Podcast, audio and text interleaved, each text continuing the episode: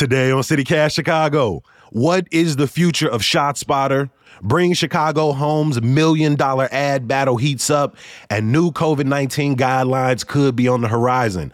All that and more with my guest, author and professor Arionne Nettles, and Crain's Chicago reporter Corli Jay. It's Friday, February 16th. I'm Jacoby Cochran, and this is what Chicago's talking about.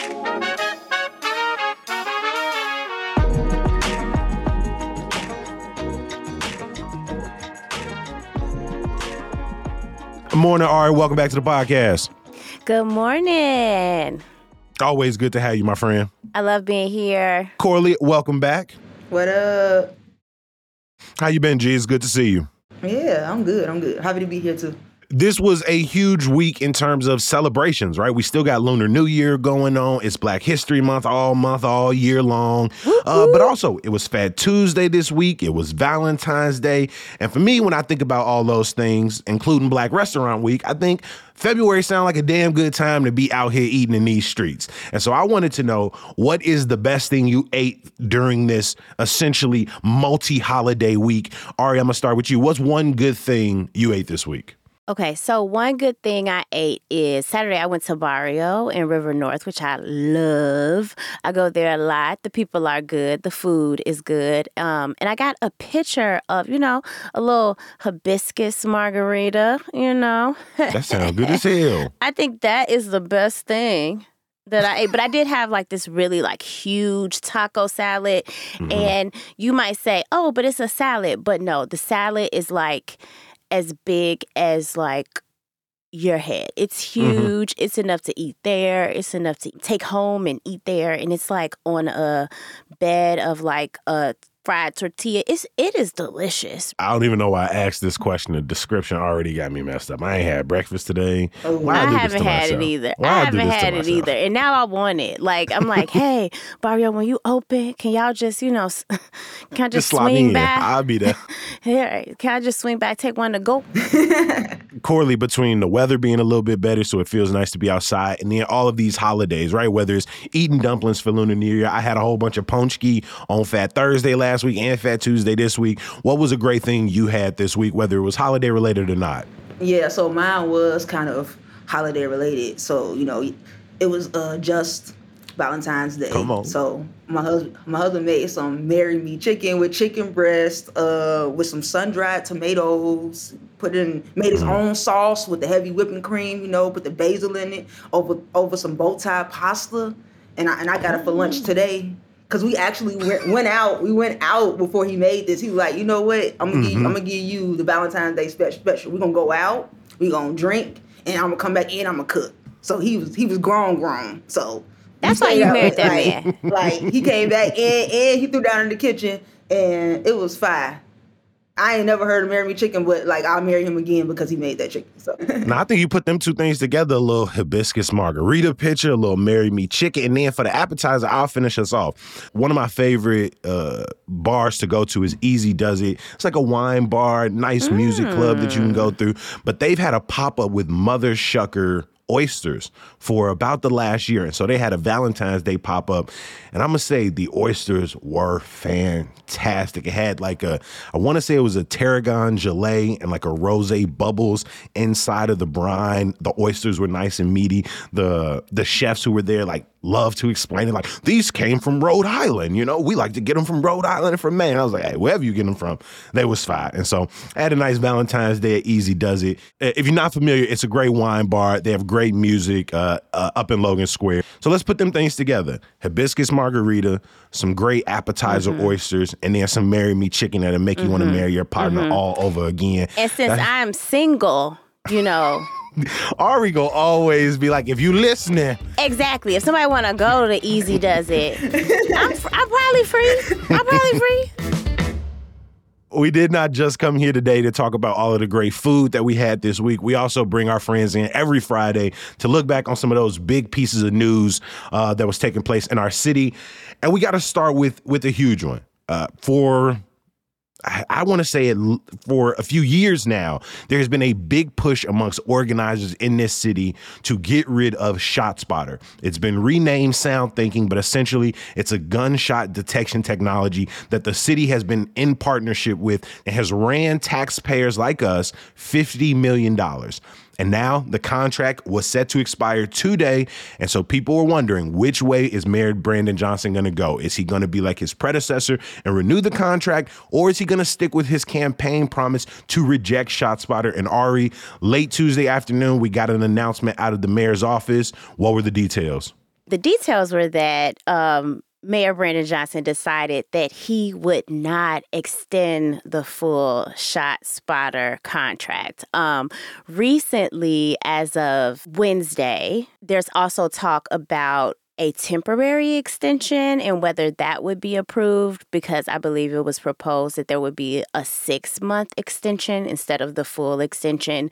Um, but like you mentioned, Sound Thinking has basically said that they are not into that. And if that is the case, then the contract would end Friday night at midnight. And so that would be today and from advocates and organizers who've been pushing back against ShotSpotter, there it's it's not simply they do not like the use of technology in sort of the criminal legal system, right? That's something we cannot control at this point. It is based on reports out of the MacArthur Justice System, yes, the yes. the city's inspector general, yes, the Cook yes. County State's Attorney's Office that says ShotSpotter uh, is largely inaccurate, doesn't lead to arrests, doesn't lead to gun crimes being reported and sort of moved through the system, uh, that it is largely centered in black and brown neighborhoods, leads to over policing, leads to charged up officers being sent into communities because these calls take priority over others. Uh, essentially looking, expecting for there yes, to be yes. some sort of um, action involving a gun. Yes. And wow, Sound Thinking continues to stand by their metrics report after report after report from both city offices as well as independent monitors have said with the data we have, there is no way to prove that ShotSpotter is doing what you say it is meant to do, which is not only detect gunshots, but sort of better assist, you know, law enforcement with, you know, getting to those situations and serving either victims or apprehending perpetrators, whatever the case may be. Yes. And as you mentioned, this is a really expensive technology. Um, and so, just out of pure efficiency exactly. um, and saving money, um, it just doesn't seem as if there is a reason to continue to keep using this technology. Um, I'm not sure if there are additional technologies that could be used. Um, I think that ShotSpotter has been kind of a innovator in this category mm-hmm. and that's why I think that this has been such a big deal because being able to say that you are used by a city like Chicago, a city that is quote unquote, you know, we're known for having violence or a need for this type of technology has allowed the company to grow year after year. And so if Chicago, which of course, it seems as if that is the truth. If it joins Dallas and Atlanta yes. and a host of other cities that have ended their contracts. Yes, absolutely.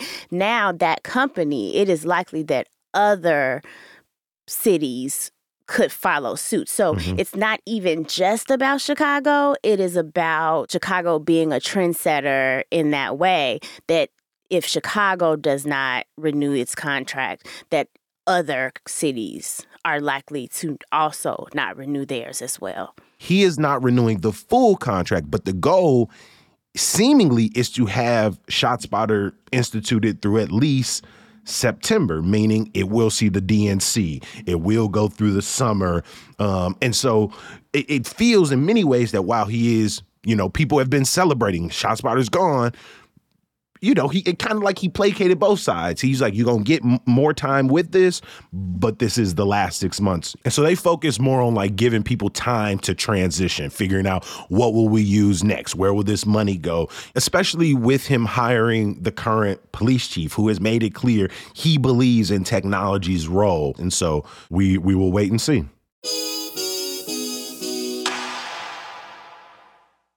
From ShotSpotter to another big story that will impact most Chicagoans, especially those who go into the ballot box in about a month, we're talking about Bring Chicago Home. Earlier this week, we talked about the differences between a binding and a non binding referendum and what those things mean. And Bring Chicago Home is an example of a binding referendum. Mean we will go in and vote on whether or not Chicago should institute this policy, which essentially is a real estate transfer tax increase on properties valued at a million dollars and more, and a slight reduction in the real estate transfer tax for properties under a million dollars, with the goal of creating a secure funding source for homelessness efforts. But the decision on whether or not we voted in or voted down has not yet been made because we have not gotten in the booth, which means there is still time for Chicagoans to be swayed in favor or against. Corli, what does that look like? It's gonna be crazy, G. It's gonna be so crazy. You got this trade group, Illinois Realtors. They spent a million dollars to fight to telling people to vote no for this transfer tax. Right? They're saying it's gonna impact homeowners. It's gonna make you pay more in property taxes, and it's gonna make rent go up. So they spent a million dollars on different campaigns. The first mailer, uh, they sent the sneak peek of the first mailer that would go out to uh, Chicagoans, telling them to vote no. But on the other side, we got supporters. You know, uh, of the ordinance that sent out their campaign materials like, nah, y'all should vote yes because, like you said, it's going to create $100 million in revenue to fight homelessness and go towards affordable housing as well. Um, and it also lowers the tax for properties under a million dollars. So it kind of, and so also included in this is a lawsuit filed by real estate groups who argue the bad, the ballot language is uh, it combines multiple questions in violation of this Illinois Constitution, and you can't uh, tax you can't cut tax properties for under a million dollars. It's unlawful you can't t- cut the tax for the properties under a million mm-hmm. dollars. So it's a lot of back and forth. Essentially, they're putting like a favorable measure next to a uh, an unpopular one, and they're saying you can't really do that. Exactly. Right, right, right. And so uh, voters will see a lot in campaigns for and against the uh, transfer tax. And uh, the supporters put 700K, but the opposers put 1 million, like I said. So it's really wild. Um, and I just want people to know the truth behind it, like you said. So this will decrease the sales tax under a million dollars gradually increasing the tax over the threshold of $1 million for and up to 3% on every dollar above $1.5 million. It's, there's going to be a lot of back and forth, a lot of confusing information. So just making that clear. Mm-hmm. Ari, have you seen the campaigns picked up? I've seen some sort of in favor bring Chicago mm-hmm. home ads in my like on TikTok and Instagram, and I've seen some opposition ads on like CBS, which already starts to tell me something about where people think their voting audience lies. Yeah. So I haven't seen as much yet, but you know what this really reminds me of? So the graduated income tax a few years ago. How did you know I was gonna say that, mm-hmm. right? so for those of you who may not be remembering it, because what in well, I think it was actually on the ballot in 2020, but we had this really big, the campaign for it was really through 2019. And Illinois has a flat tax rate for income taxes, which means if you make $50,000 a year, you're going to be taxed at the same rate as somebody that makes $50 million a year, right? The same rate. This was to amend the Illinois Constitution so that there would be a graduated rate so that then the people who made more money would have a higher rate. And it did not win. And that was billionaire versus billionaire. That right. was Governor J.B. Pritzker on one side who wanted the graduated income tax as a part of his campaign mm-hmm. promises. And then you had folks like Ken Griffin on the other side who mm-hmm. were like, whoa, whoa, whoa, whoa, mm-hmm. I ain't trying to spend more money. I'll move to Florida.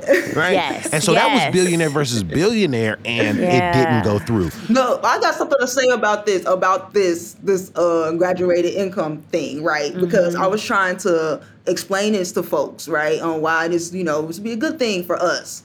People were saying, bro, that oh, I might be a millionaire one day and I don't want to be taxed like that. So I was like, what? That's the that's the American system, G. Every broke person is just a couple days away from being a millionaire. It's so insane to me. Like because okay, if I win the lottery when I play, next month, you know? And so it's like that mentality. That made me so right? mad. Um it's it's a lot. It's a lot, but it's the same. No, but it's the same in this one. It is people thinking one day I might be able to buy million dollar homes, million dollar clubs, million dollar warehouses, and I want to be taxed less. Why should people have to be paid more? And and again, we've all said it. That's sort of the delusion of, of, of America's capitalism is that if you can convince everybody, they will one day be in Right. the position of of the millionaire and billionaire. Something that is Then you protect not that gonna small happen. population- Not gonna happen.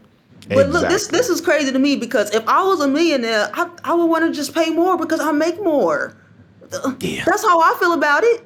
Yeah, and, and perhaps and perhaps, you know, like when you think about the sum of a place, right? Like if people, billionaires, are paying higher taxes and schools are better funded, um, and roads look better, and like, you know, people are being better educated, and, you know, like in that case, then everyone's values of everyone's homes would go up, right? Like it, it would also include. It would increase the wealth of everyone in that place, actually. I will say one piece of critique that I think has gotten lost is I do wonder as we look at the volatility of the real estate transfer tax mm-hmm. as a funding source, that thing really depends on how real estate is moving that year, how many sales are made. And so it won't be a $100 million every single year in this fund. And so that will have to supplement the city's budget. And so as I just want to know that even if Bring Chicago Home passes, that the city remains committed to sort of filling the year to year gap. Because if it's, you know what, let's let's more rely on the real estate transfer tax, that that pot of money, well, we know from one year to the next that that can dip, and we don't want homelessness funding to be that potentially that volatile. So I just want to make sure that the city is willing to sort of uh, pad that funding with continued investment in in our you know annual city budget. Yeah. And to be fair, because we're really, you know, talking about like the advertising of all of this, you know, one thing that has also continued to come up is maybe people who are not wealthy, but maybe like, let's say you own like A three two flat or something. Yeah, yeah, yeah. You Mhm. own like a three flat, but like it's not as if you just like rolling in the money, you Mhm. know. Um, how would that affect you? You know, like there are people who might be in the middle on the margins there who are not just rich, but maybe their houses are now worth more and they can afford to keep it because they rent part of it out to to other families. So um, that has not always been very clearly explained, um, and I don't think the ads have uh, really addressed that. It's it's been very much like the Cut and dry. cut and dry, the extremes, and I think that that that, that is a common question that probably a lot of people have, and Mm-hmm. and they and they might you know when they go into the voting booth they're gonna have that. Well, that's why we're here to try and fill Mhm. in those gaps in between the what seems like two diametrically uh, opposed sides, and, and it is something we will continue to educate folks on as we make our way towards the March primary. And if you have other election questions before you have to step in that booth or mail your ballot back off, please let us know your election questions at 773-780-0246. Every Tuesday, we're doing an election corner on the podcast, and we love to answer your questions. Let's talk about a few stories that maybe didn't get as much attention. They weren't on the front page of our newspapers this week. And Ari, I want to start with you. Okay. We have had to uh, manage changing COVID 19 guidelines Yes. for, I think we're going into almost four years, right? Yeah. And it seems like those guidelines may be changing once again. And this is important because let's remind people COVID 19 is still impacting people. In fact, more people are catching the virus now than even a few months ago. And so it is still something we need to be paying attention to. And the CDC, which ultimately the Center for Disease Control and Prevention sort of is the top down of what those guidelines could be. Many of many local and state officials have to follow or at least uh, start to implement those guidelines that could be changing. Uh, what are, what's the latest? Before this, um, the latest guidance was that if you have COVID, you isolate um, for five days, symptomatic COVID. Um, now, the latest from the CDC is saying that it is going to be closer to what the guidance is for the flu and RSV, which is kind of a 24 hours after you have a fever. Um, and then you're good to go. Um, and it also does not mention anything about masking. And so, um, there are multiple concerning things with this. Um, the first is that it kind of pushes it closer to equating COVID with the common cold and with the flu. But for so many of us, that is still not going to be the case. Exactly. Um, you know, and so it is still very dangerous. Um, and it is not just like the flu, right? Mhm. Um, the second issue with that is just overall the normalizing of people with wearing a mask when you have symptoms. You know, so many people were hoping that from 2020 that if you it would become more normal to wear a mask when you have the sniffles, when you have a cold even, right? Like you don't even have to have COVID to wear a mask like it is popular in other countries to protect other people when you aren't feeling well.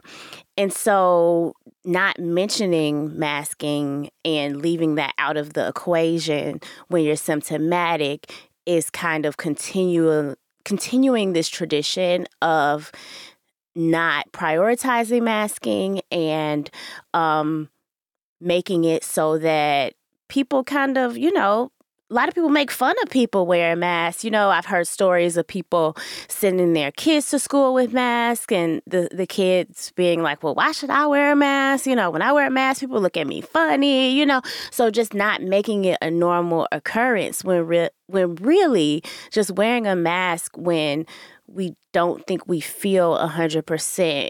Um, and this is what experts in Chicago are arguing, of course, is that masks help Facts. And and I want to be clear. Like when the CDC speaks, I listen. When the Chicago Department of Public Health, when the Illinois Department of Public Health speaks, I listen.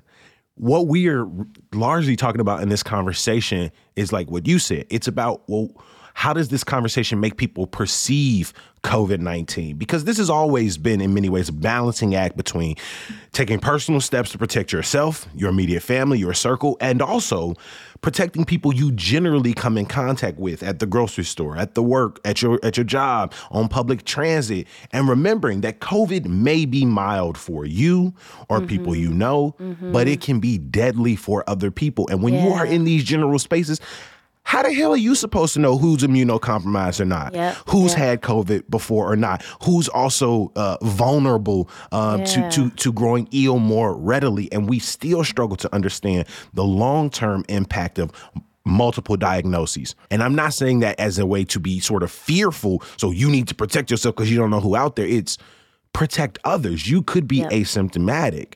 Right. And so so just be thoughtful of how you're engaging with people and and understand if someone is in a mask, if someone does not want to go to a crowded place, mm-hmm. continue to respect that because this is life or death. The trauma that we all collectively went through during those early years, we're still processing and trying to learn how to live with. And so and so I'm glad you brought this up. Um, those official guidelines have not dropped just yet, but we will continue to update listeners as we move forward.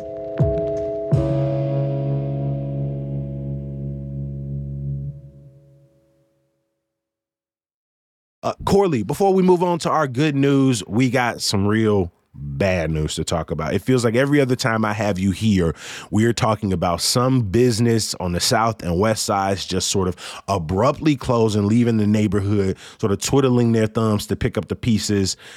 What's what happened this week?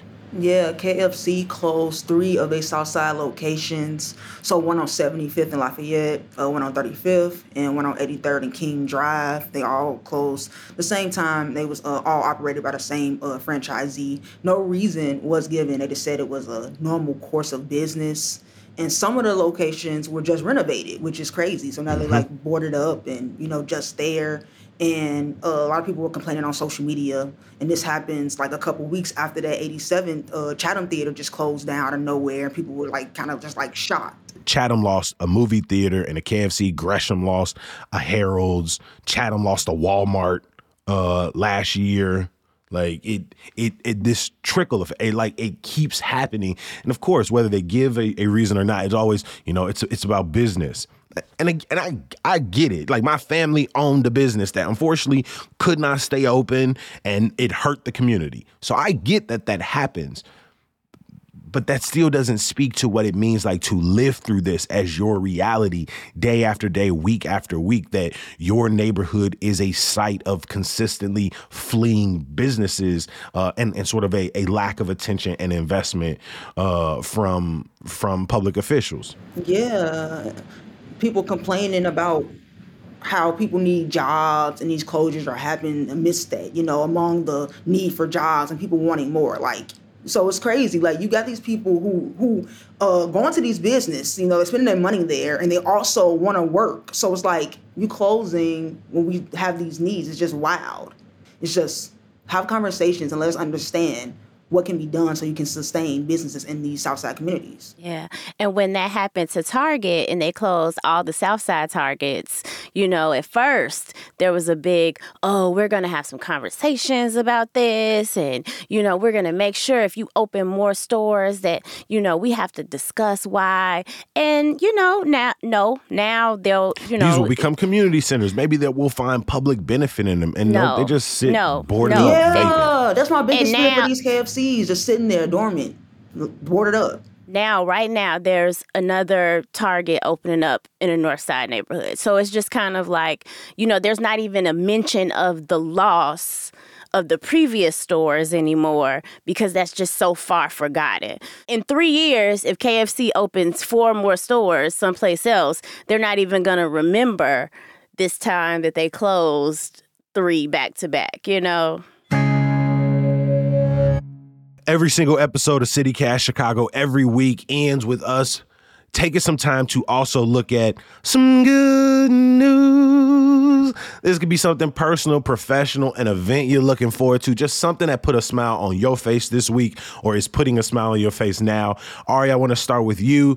What is your good news for the City Cast fam today?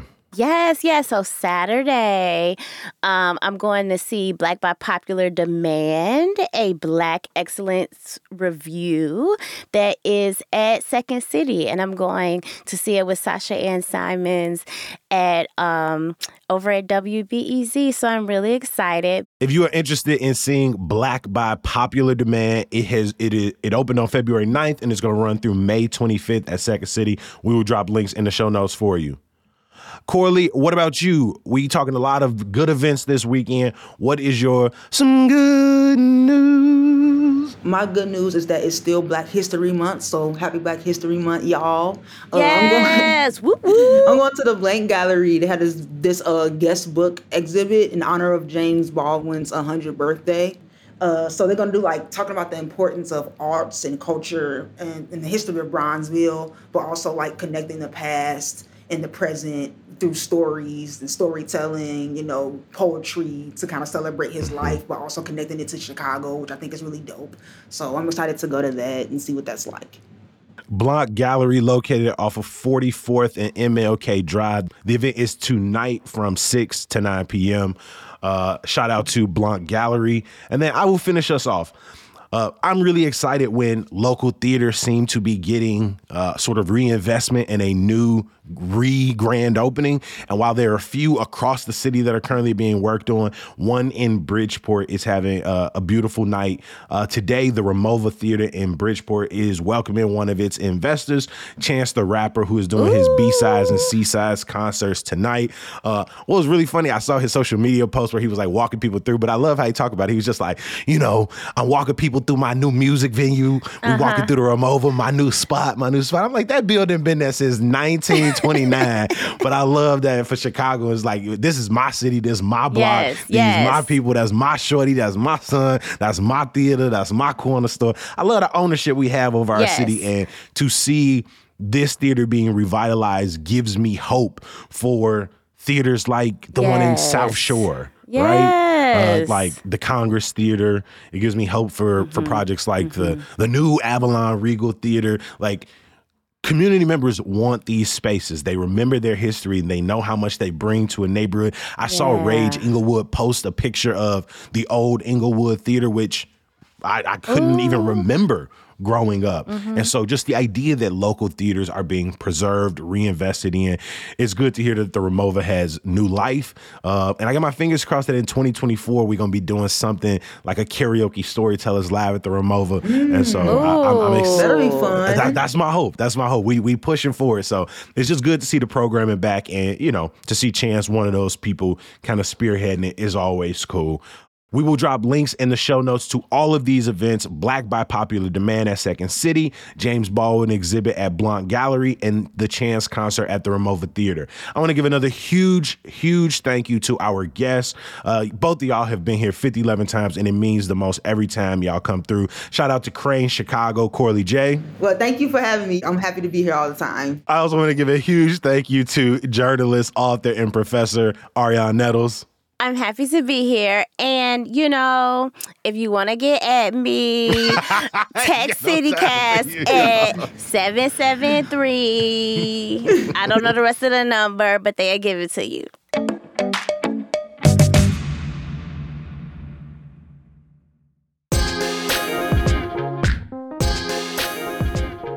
Before I let you go, I want to give a huge thank you to the people who make City Cast Chicago and Hey Chicago. Our executive producer is Simone Alicea. Our producer is Michelle Navarro. Our newsletter editor is the one and only Sydney Madden.